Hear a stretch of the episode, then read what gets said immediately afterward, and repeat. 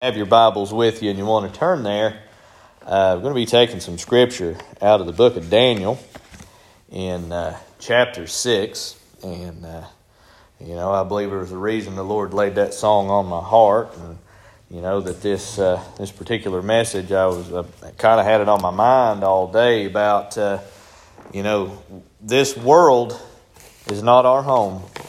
This is not the place that we're meant to stay at. You know, that I think that if you sit down and read in the book of Ecclesiastes and, and, and the author of Ecclesiastes, which is widely held to be King Solomon, that he talks about everything's vanity, uh, vanities and vexation and grasping for the wind, and that he begins to look around and realize that, hey, you know, this world it's temporary. It's not going to last. And it says of Abraham there in Hebrews chapter 11 said that uh, he was a man who was searching for a city whose builder and maker was God. Uh, and that we need to understand that this world is not our home and that we need to begin to start acting like it, that we're uh, heavenly minded, but not so much so that we're no earthly good. And I can think of, uh, uh, of several examples in the Old Testament in which that people had to go and live in a place that wasn't their home. Uh, and Daniel was one of them. You know that uh, uh at this particular point uh, in the book of Daniel, I believe Daniel is not a young man anymore at this point, uh,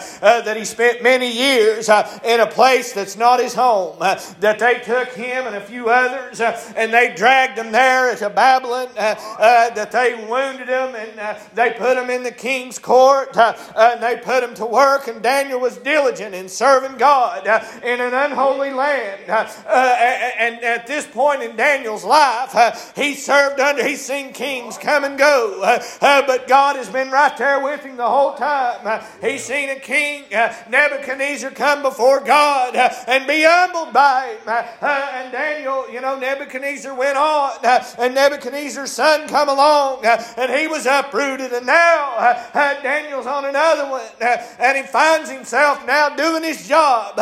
he's a wise man uh, and he's working for the king, uh, but most importantly, he's serving his God. And I can tell you that when you set out uh, and you put God first in your life uh, and He begins to bless you, uh, that other people ain't going to like it. Uh, they're going to look at your blessing uh, and they're going to covet it. Uh, they're going to say they don't deserve it. they're going to say that, that, that it shouldn't be yours. and the truth is, any Christian knows that all the blessings of God you don't deserve. But He's your Heavenly Father and He'll give to whom He'll give. And we acknowledge him in that. And here in the book of Daniel in chapter 6, uh, uh, that we'll find now. Uh, and of course, if you've ever read anything in Daniel chapter 6, uh, you know it culminates with Daniel uh, uh, being saved from the den of lions. But what I want you to notice is when the men set a trap up for him, and, and, it says now that any time that our enemy comes against us and they rush in like a flood, that the Lord will raise up a standard for us uh, he'll do the fighting. Uh, all we have to do is trust Him. Uh, and so there's men a gunning for Daniel. And they're trying to take him down. They're trying to get him in hot water and mess him up uh, because they want his job. They want to knock him out of the way. Uh, and, and we'll start reading at verse 3 in Daniel chapter 6. It says, Then this Daniel was preferred above the presidents and princes because an excellent spirit was in him, and the king thought to set him over the whole realm. Then the presidents and princes sought to find occasion against Daniel concerning the kingdom, but they could find none occasion nor fault, forasmuch as much as he was faithful, neither was there any error or fault found in him. Now, now uh, pause right there for a second, and I can tell you uh, that any success you've ever seen me enjoy, uh, that I can tell you that it's all founded upon the Most High God. I don't have a good enough memory. I'm not smart enough, strong enough fast enough. I, I can't do it all on my own. I think Daniel, when he was a young man, if we read back at the beginning of this book, uh, Daniel, it said, purposed in his heart uh, that he decided uh, he was going to put God first. When they went to bringing him food that was considered unclean from the king's table, he said, I won't eat that. I won't defile myself. And it wasn't like that it was in the food, but it was in the obedience to the Most High God. And it says now that, that he, he told the man that was in charge of him, he said, just feed us this food. Uh, uh, and the man said, yeah, but if you, if you suffer and get sick, it's my neck on the line. And Daniel said, well, try us uh, and see. Uh, and it says that God blessed him uh, uh, and that they were better looking and better skinned than everybody else because God saw fit to bless them. at another point in the next chapter, we find that old Nebuchadnezzar, he has a dream and he decides decides he's going to kill everybody. Uh, and Daniel interprets the dream, and the first thing that he says uh, is he says, Now I can't interpret your dream. Right. Now imagine the guys that brought him and say, He said, What? Just like Joseph did, but in front of the Pharaoh, Joseph stood up and said, No man can do what you're asking. But there's a God in heaven.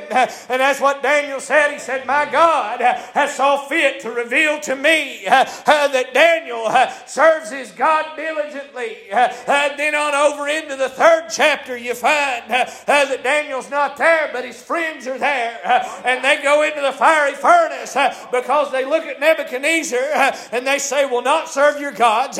We'll not bow down, uh, do your worst, uh, and we're going to trust God. Uh, and it says that they're blessed and they come through it. And then in the fourth chapter, we find that Nebuchadnezzar, now he gets a decree from God. He goes crazy. The fourth chapter essentially ends out uh, with Nebuchadnezzar writing it himself uh, and saying, I looked up when my sanity returned to me uh, and I understood that God is the Most High God. He gives to whom he'll give, he takes from whom he'll take, and there's nobody that can stop him or stand in his way. And then in the fifth chapter, we have another little piddly king that comes along and he don't last long. The handwriting on the wall for him yeah. tells him you've been weighed in the balance. Oh, yeah. Found to be wanting. And Daniel, he brought Daniel in and said, I'll give you all these gifts. And Daniel said, You can keep your gifts. I neither need nor want them. Right. And Daniel had interpreted, and kings come and went. Uh, and we find Daniel here in chapter 6 now. Uh, uh, and the next king is wanting to set Daniel up over, every, over top of everybody else. Uh, and they've looked and they've searched. Uh, and they said, This guy's too good to be true. He's got to have some skeletons in his closet. And let me tell you this uh, it's not that Daniel was perfect, uh, but that he purposed uh, in his heart to serve his God. That if you remember, way back at the beginning, one of the first things that it said about Daniel was they made him a eunuch. Oh, yeah. Means they physically mutilated him, they castrated him. And so they really took away one of the biggest distractions that men walk around with a lot of times. Uh, they put him in a position, uh, and he said, You know what? Uh, even though they've done all this bad stuff to me, and I've not done anything wrong, I'm going to serve God. And now he's an older man, and they're trying to find occasion against him. but yet he knows Babylon's not his home. No different than Abraham walking around all of his life, and it was as though he was looking for something. Oh, yes. And then the writer of Hebrews said it very plainly when he said he's a pilgrim and he's a sojourner and he's looking for a city whose builder and maker is God. Nothing down here would satisfy him. And he kept looking because he knew that God had a place for him. Oh, yes. And I believe Daniel believed that just the same. Joseph was in a similar situation. He sojourned in Egypt, but he said right at the end of his life, he was 110 years old, if my memory serves me right. He had all the ones that were left, and he'd seen his grandchildren. I think he'd seen his great great grandchildren, if I remember right. He calls them all around him, and he says, Now, listen to me. God will surely visit you down here in Egypt. Oh. Not might or ought to, but He will. He believed it because he'd heard. Because all the way back when God was telling Abraham he would make a great nation out of him, one of the things he said, he said, they'll sojourn in a land that's not their own. And after 400 years, I'm going to bring them out. And I'm going to bring them to a land flowing with milk and honey. And Joseph took that promise and he stood upon it. And he said, when God does, you, when he brings you out, carry my bones up from hence because this place uh, is not not my home church. This world is not your home. We need to be looking to God and looking to a city that's only been described to us. And so we find Daniel now. These guys thinking they're going to put him in hot water. Oh, yeah. They tried every way they could. They searched every record, and I believe they did. I believe they got down every little thing that he'd oh, ever done. They examined him and they couldn't find any error. Not even an honest mistake, as we would say. Nothing. They couldn't find the goods. And let me tell you something that won't stop people when they are arrayed against a Christian. They'll make stuff up if they have to. And so now they got clever, and it says in the next verse, verse 5 Then said these men, We shall not find any occasion against this Daniel, except we find it against him concerning the law of his God. They knew what they believed would be Daniel's weakness. Oh, yeah. But it's hard to call something that is the very place that Daniel gets his strength from uh, as a weakness. Uh, that our service to God may land us in trouble uh, from time to time. Uh, but I tell you, it's better to get in trouble following God uh, than it is to be safe and sound uh, following the world because this world is not your home. This is not your place. You are a pilgrim and a sojourner. And so they devised, and it says in verse, uh, verse 6 Then these presidents and princes assembled together to the king and said unto him, King Darius, live forever.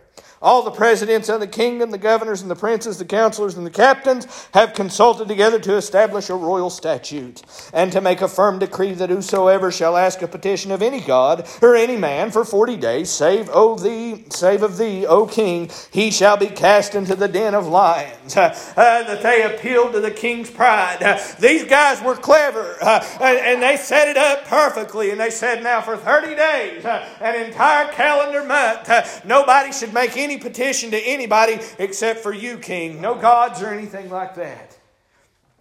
And so King Darius says, Well, that sounds all right to me. And it says now in verse 8 Now, King, established the decree and signed the writing that it be not changed according to the law of the Medes and the Persians, which altereth not. Wherefore King Darius signed the writing and the decree. And so the trap is set.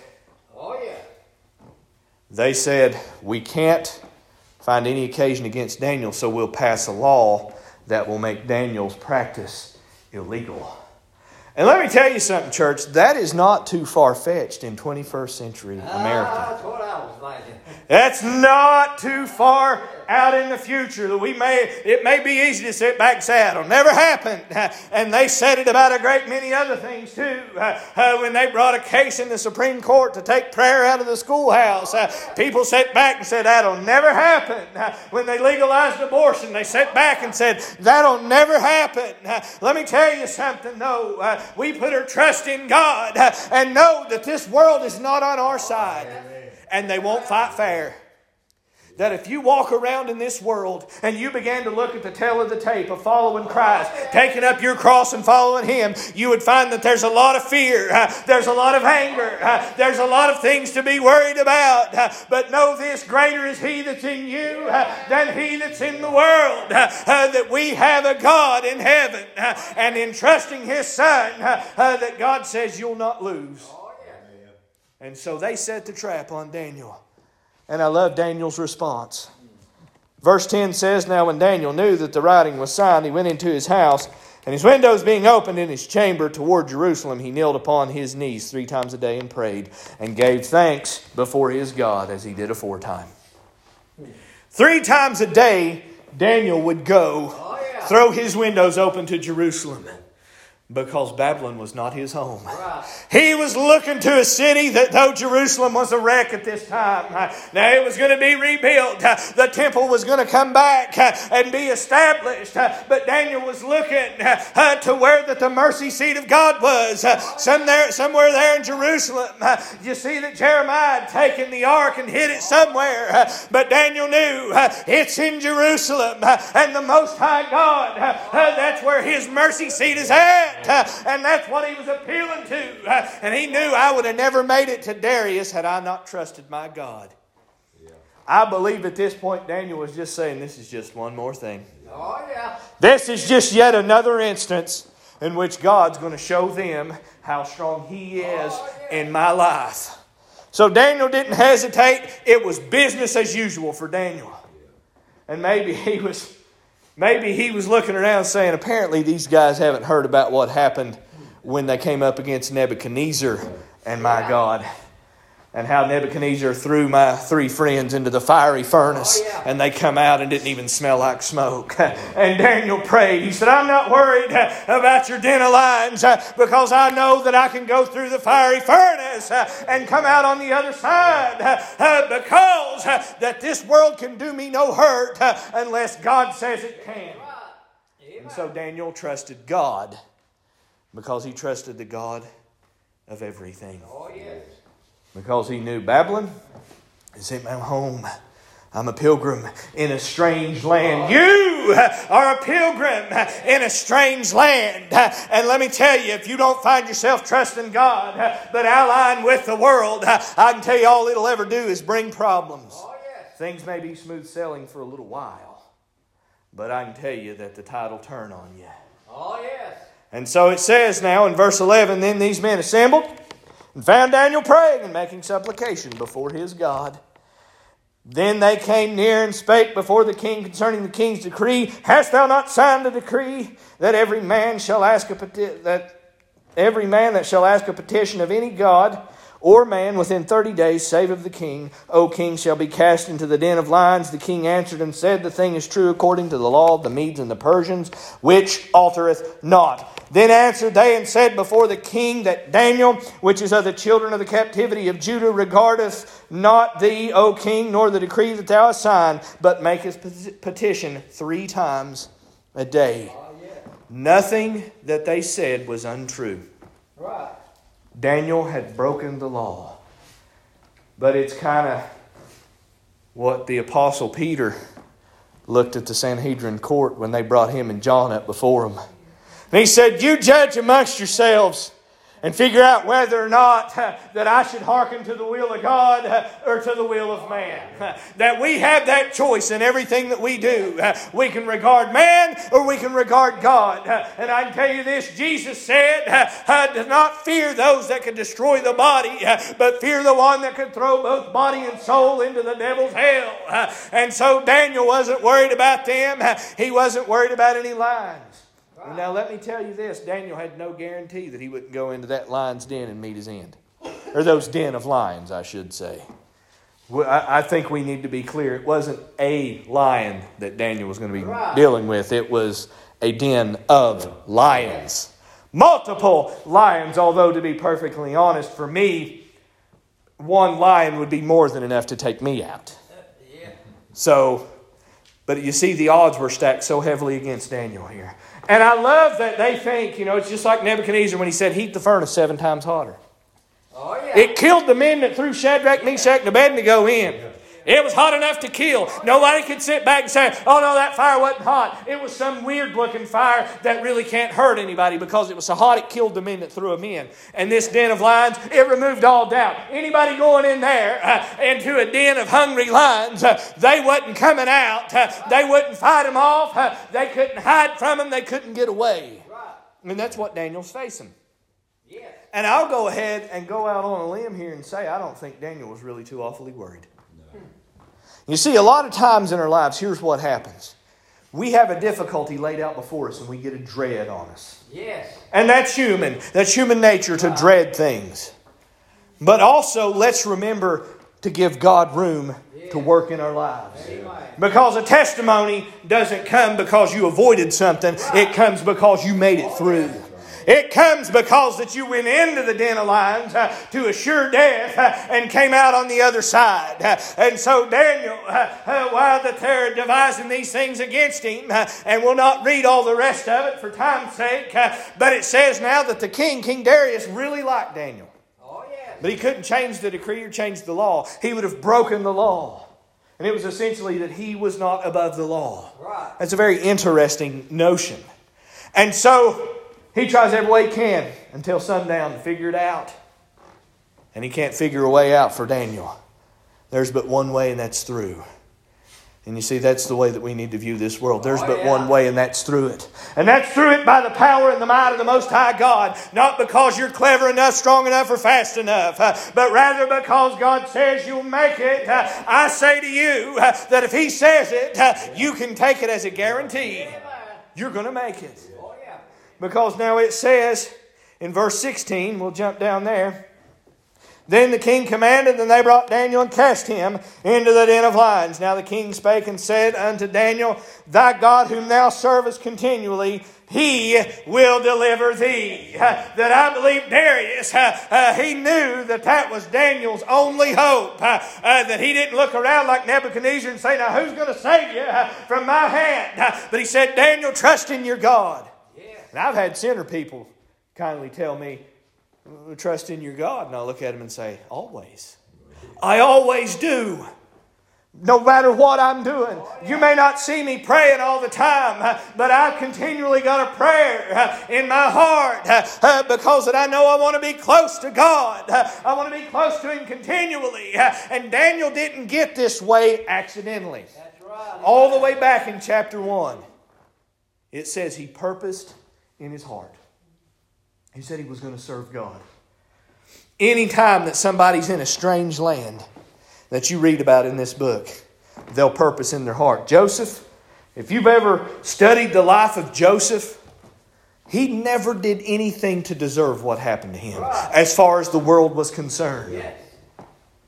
That when that uh, he was sold into slavery, all he was doing was what his father told him. Yeah. Come to his brothers to, to bring word of them back to his father. They took him, they were going to kill him. Oh yeah. They'd already said, well, let's just kill him. Ain't nobody around. It'll be our little secret. And of course, Reuben says, don't kill him. Talks him out of it. Put him in a pit. Yes. Takes his coat of many colors. Oh yeah. Dips it in blood. Sells him off. And tells her father he's dead. Right.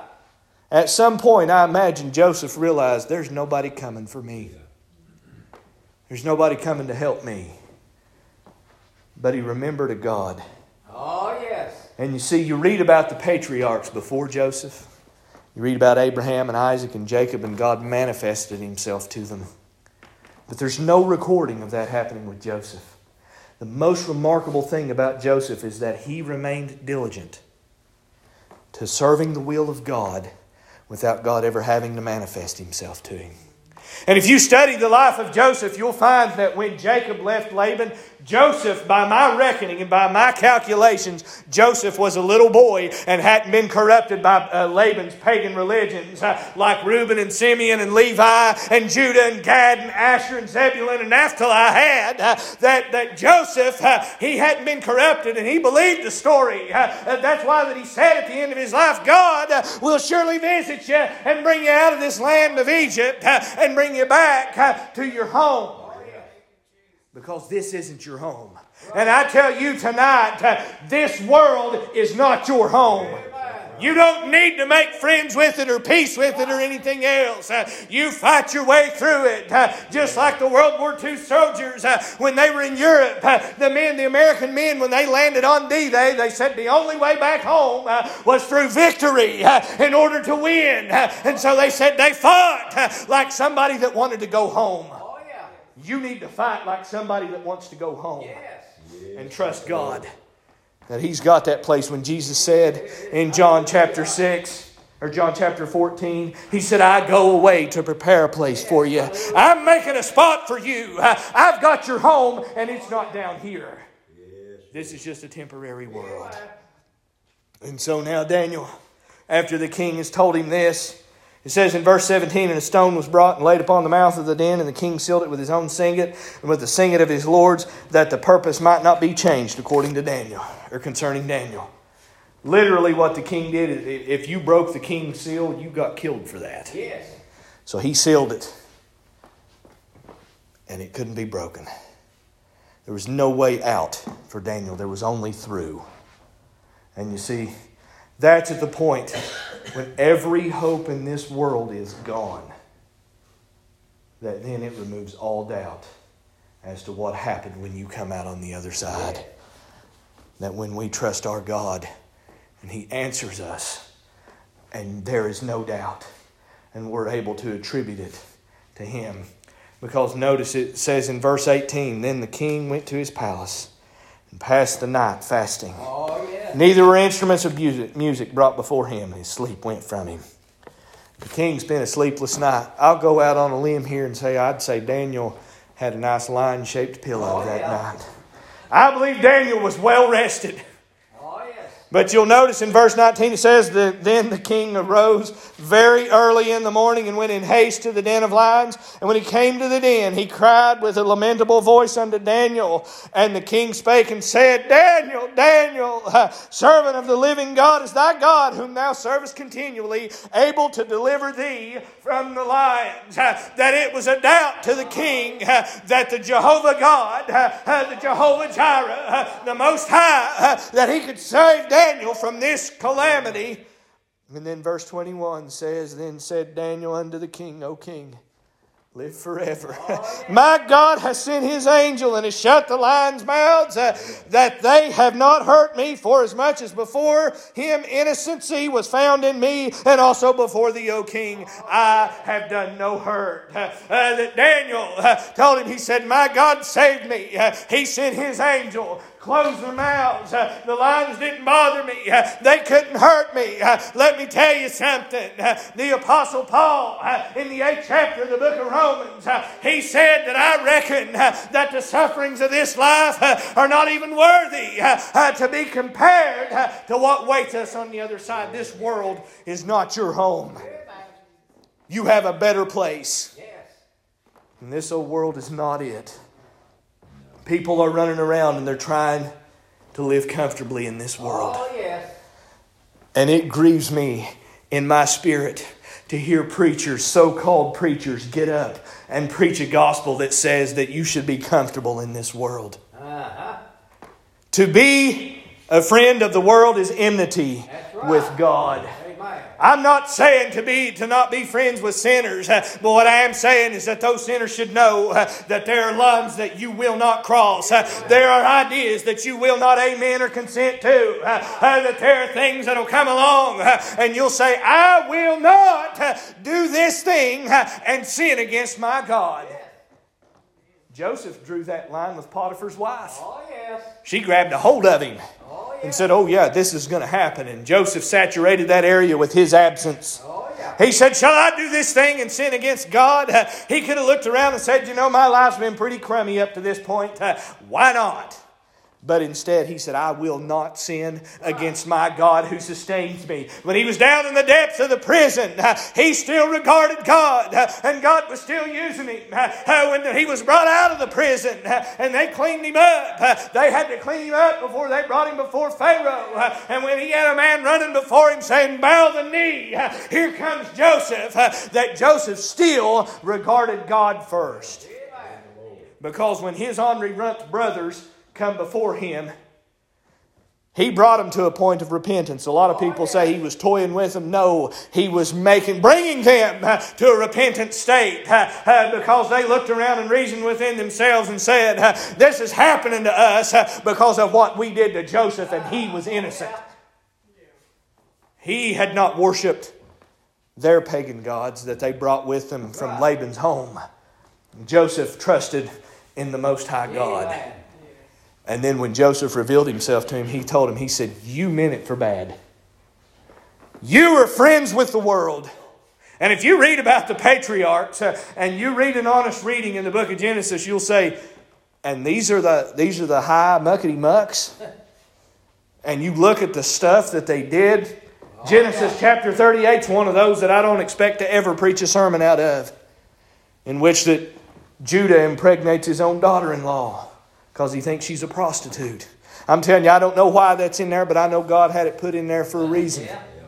But I can tell you this that Joseph was God's man in God's place at God's time. And Joseph looked around at Egypt and he said, This isn't my home. He said, I may not leave here alive. He said, But I know that I'm going to get to go home. You see, we should look at this world as a battlefield. Oh, yes. And on that battlefield, and my cousin, she's married to a man who served in the army. I've never served, and I thank God for the men that have. But I was talking with him, and he- served over in Afghanistan, and I think even did some time over in Iraq. That, uh, you know, he fought. And he said, I asked him, I said, what did it feel like when you were over there? And he said, even when we were back at our base, we knew it wasn't home. Right. And I said, and when you were out on patrol, he said there was danger everywhere. Yes. And he said, I was scared all the time, worried that at any moment, any loud noise, any sound, that there wasn't safety. He said, When I got off that plane and made it back here to the United States and put my feet on this sovereign soil, he said, I knew that I was as safe as I could be in this world. And I can tell you, I got to thinking about that and it makes me emotional thinking about their dangers all around us. We have enemies everywhere we look. Our adversary, the devil, walketh about as a roaring lion, seeking whom he may devour. But I tell you this, there's a place, Brother Dennis, waiting on us where it's safe and it's sound and we don't have to worry. Death can't enter in. There's no more tears, and it's going to be wonderful over there. And that's what we're fighting for. That Daniel looked at this world and he said, This world ain't worth worrying about. And it ain't. Job looked around and he said, I know that my Redeemer lives. He's just out of sight. Then I think about when Jesus is praying for essentially all of us. There toward the end of the gospel, according to John, the 17th chapter, if my memory serves me right. Right before that, he's taken. He's praying, he, he prays for the disciples. He said, Who believed in my word? And he said, And though they're in the world, Lord, keep them from the world. Meaning that, yes, they've got to walk about in this world, but God protect them. And then he prayed and said, and prayed for all the ones that would believe at their word. That's you and me. Jesus himself, I tell you, I get goose pimples, Holy Ghost bumps when I read that part because somebody's a praying for me, and it was the Son of the Most High uh, that he was looking around and saying, This world ain't your home. Don't get comfortable here. Because you think about how you feel when you go to somebody's house as a guest. Oh, yeah. Oh, you'll use the facilities, but you know they're not yours. And a lot of people, though, it's like that they're looking around and saying, No, all this stuff is mine and I get to keep it. But you see, really, when you count up your riches, just look at what money can't buy and death can't take away, and that's how Oh, rich yeah. you are. And all of it is going to burn. Oh, Melt with a fervent heat. This world, it's not our home. And we need to remind ourselves that every day. If the house that you live in right now burns to the ground, yes, it will be bad and you will suffer loss, but you yourself will be saved. And you think about everything in this world, none of it's worth dying and going to hell for. right. Because this world ain't our home and all this stuff is temporary. You know, I've, I've heard people talk about eternal security. And it's a doctrine that some agree with, some don't. But I can tell you this that's the only kind of security I'm interested in. Oh, yeah. I believe that my eternal security will happen when this heart stops uh, and I go into the bosom of the Most High, uh, that Jesus brings me forth. Uh, uh, and then when He reunites uh, uh, my spirit and my body, because Paul said there in Thessalonians, he said that what will happen is that the Lord will appear and the dead shall rise first, and then those that are alive will be caught up with them and changed in the twinkling of an eye, that the corruptible will be turned into the incorruptible. Because this world is all nothing but corruption. It's corrupt. And you ought not get attached. You know, nobody, I, I- don't think anybody's known me very long would accuse me of being a, an animal person. Now, my wife, very much so. Me, not so much. And finally, one of my kids asked me, Daddy, why aren't you big on getting animals? And I said, Because it breaks my heart when they die. You see, their lives are so much shorter than ours. And I get attached. And it's hard to give them up. A dog that'll be so happy when you get home, they ain't no love like that hardly. Uh, yeah. I'm telling you that they're always happy to see you. I don't care if you were gone five days or five minutes. Uh, they give you a great homecoming. But their lives are just so short and so temporary.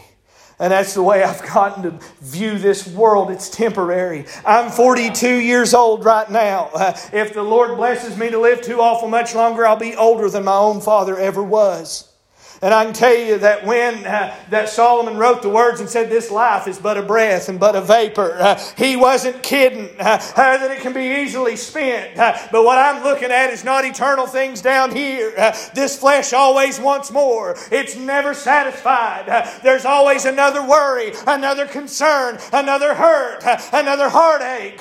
but there's a home over on the other side where we never have to worry again. We'll never hunger, we'll never thirst, and everything will be perfect. Oh, we will be satisfied once and for all. And then, you know, the, the thing about it is, and I don't think, because I've always said any sermon that's preached ought to be anchored to Christ. Because if it isn't, then it won't hold. Because it's not all on Him, it doesn't matter. Because I'm, I'm going to turn, and, and, and you, you can turn there too if you want to. It's in Corinthians, in 1 Corinthians. And uh, it's in 1 Corinthians chapter 15. And uh, we'll start reading at verse 12. What Paul says to the Corinthians here, and I love how it follows.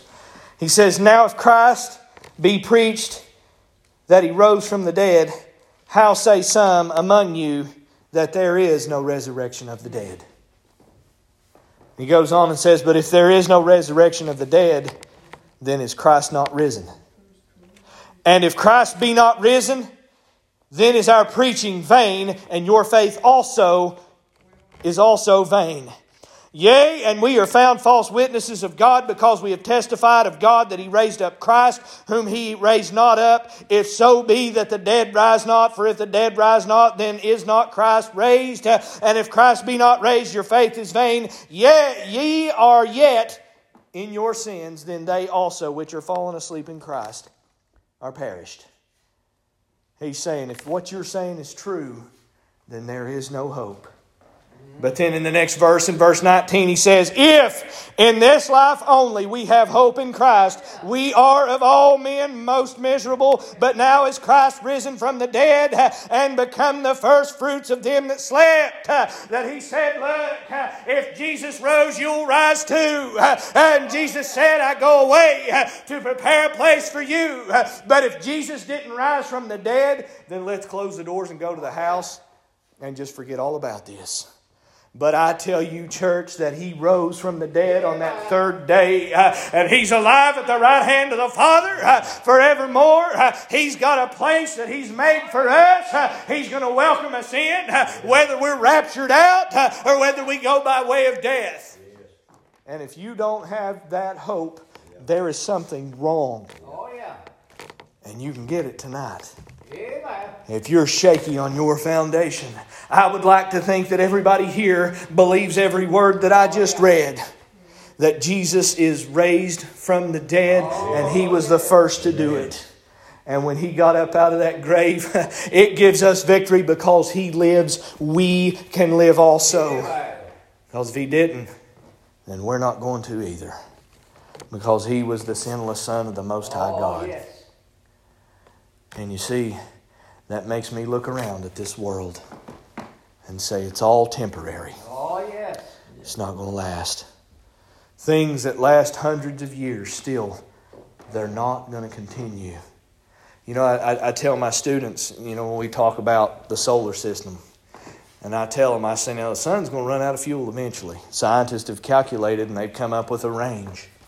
And they'll say, uh, some of them will get worried and say, well, how much longer will it be, Mr. Williamson? And I say, well, we've got a, uh, the minimum estimate is a few million years. And they go, don't really have to worry about that one then, do I? That's one thing in which that their lifespan being shorter is okay. Yeah. But then I, I can't help it. But I'll add, but I doubt that it'll last that long.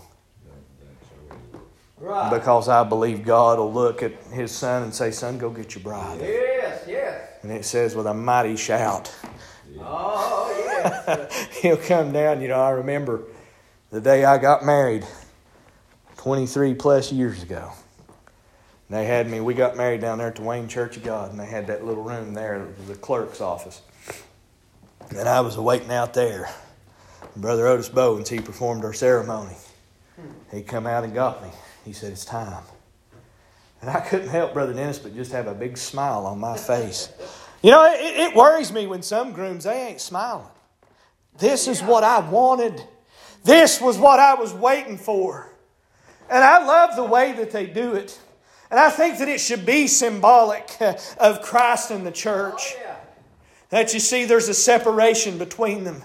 And they had those double doors there into the sanctuary closed. And I was standing up there with Brother Otis uh, and my cousin Daniel. He was my best man, and my two brothers with me standing up there. Uh, and they opened those doors. Uh, and and, and, and the, the bridesmaids come marching up the aisle. Uh, and you know, the music messed up. She didn't come down the aisle to anything but silence. And maybe me is sniffling a little bit because I was weeping so happy she was finally mine. And you see, when she come down that aisle, and just because there wasn't any music didn't mean we didn't get married that day, Brother Dennis. And I've told lots of young couples, I'm like, look, this wedding works if you leave here married. Everything else can go wrong.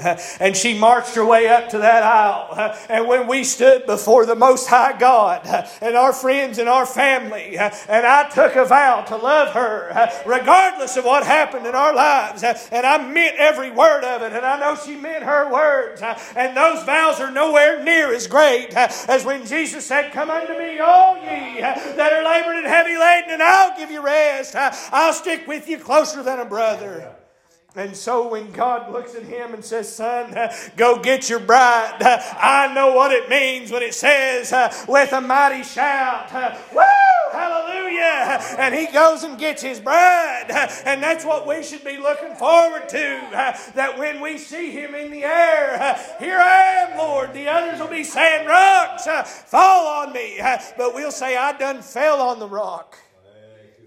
And here I am, Lord. And I know that it's because of you that I get to come up because I'm not good enough, but you made it work. You see, because if a person sits down and begins to count up all their good, if they were to begin to tally and to count it up, they would find that they're going to come up short. Oh, yes. They've not given enough, they've not sacrificed enough, and they can't. And there's no more time left, and time's running out. You imagine how scary that would be. And then to look around, and it's like you're laying by the pool of Bethesda, and you have no man. And I love that story. That man's laying there, and he's several people back from it. And he pretty well knows once the water gets troubled, he's probably not going to make it up there. But he's there at the longest of shots, the dimmest of hopes. And while he's laying there looking at the pool, maybe, maybe a shadow comes over him. Jesus gets between him and the sun that's beating down on him. I don't know. This is just my imagination. And maybe he kind of just glances over, but he's still looking at the pool. Everybody was watching that water intently Oh, to see when it would stir that they might get what they need. And Jesus walks up and says, Hey, would you be made whole? that simple question. Would you be made whole? Yeah, but I don't have a man. I don't have anybody to get me there. And Jesus just looks at him and says, Take up your bed and walk out of here, buddy. Oh, yes.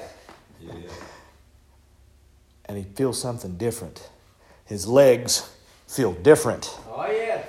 And he realizes that at that man's word, that he had a man, and that man came to him, found him. He knew that he didn't have enough to make it. Right. And the man come to him Yes. and commanded him to get up. Yes. And walk. That what we need to know is we're not good enough, but we have a man. Oh, yes. He stands in the gap. uh, and though uh, uh, we may feel like we're not enough uh, in this whole world uh, that's not our home, uh, He comes and says, I've adopted you. And I'm going back to get the house ready. And then I'm going to bring you in here. And oh, you're going to be satisfied. I think about that a kid getting adopted. How joyous it must be that then they get to go to a home that's better than what they ever thought of. And that's what he is to us. And if he isn't, Yes. then why are you here? If he's not everything to you, he's all. He's our prophet, priest, and high king, uh, uh, the Son of the Most High God, the King of kings and the Lord of lords. Oh. We are his bride and he is the husbandman. And we get to count on him and his coming into this world and taking us back out his shore. And the worst that, or the best that I can say to this world is pick whether you want the lion or the lamb. Yeah. John, when he seen Jesus come, John the Baptist, seen him coming up to get baptized. He said, Behold the Lamb of God, which taketh away the sin of the world. But when you get into the book of the Revelation, it talks about the lion of the tribe of Judah. Oh, yes. And then he come to deal with sin and to snuff it out. Yes. Amen. He came that we might have life and that we have it more abundantly. But once we've turned him away, there's nothing but death left. And that's it. You see, Daniel, if he'd looked around and panicked in his life when they were getting ready to throw him in that den of lions, he would have forsaken God. And I don't know what would have happened to him. But Daniel purposed in his heart. Nobody accidentally makes it to heaven. Right. Amen. They make it by the blood of the Lamb. And they purpose in their heart to hold to Him with everything that they can. Oh. And when they fall short, not if, but when they fall short, they know that He makes up the difference. I remember years ago, and I'll, I'll hush after this. Years ago, back in the, uh, I guess it was the early 90s, whenever I tell stories like this to my students, they just look at me and say, Gosh, you're old. I guess I am compared to you all there was a, a, a, real popular toy come out. Man, I wanted one so bad I could taste it. It was called a Super Soaker. It's a big, high-powered squirt gun. One of my cousins had got one, and I found out they'd just put in the Rite Aid down here in Wayne. It wasn't the Walgreens back then, and they had one. And it wasn't as big as the one my cousin got, but I wanted one, and I'd looked for loose change. I had a few bucks here, yonder, and there, and, and, and to my shame, I wasn't very good at counting money then. I actually have a learning disability when it comes to that sort of thing. I found out when I was training to be a teacher. But anyway, I'd miscounted the money. And I went in there to buy it. Thought I had enough. Thought, surely this is enough. And I set that thing up on the counter. And I had two silver dollars that I had gotten in change as quarters years before, and I'd kept them. Kept them in my little Velcro West Virginia University wallet. And I come in, and I set that on the counter, and I pile that money up there, you know, and the lady rings it up and everything, goes to count the money, and it wasn't enough. And I remember my eyes welled up with tears. I'd come up short by two dollars. And I reach in that little West Virginia University wallet and those two precious little silver dollars that I had, I knew they'd put me over the top.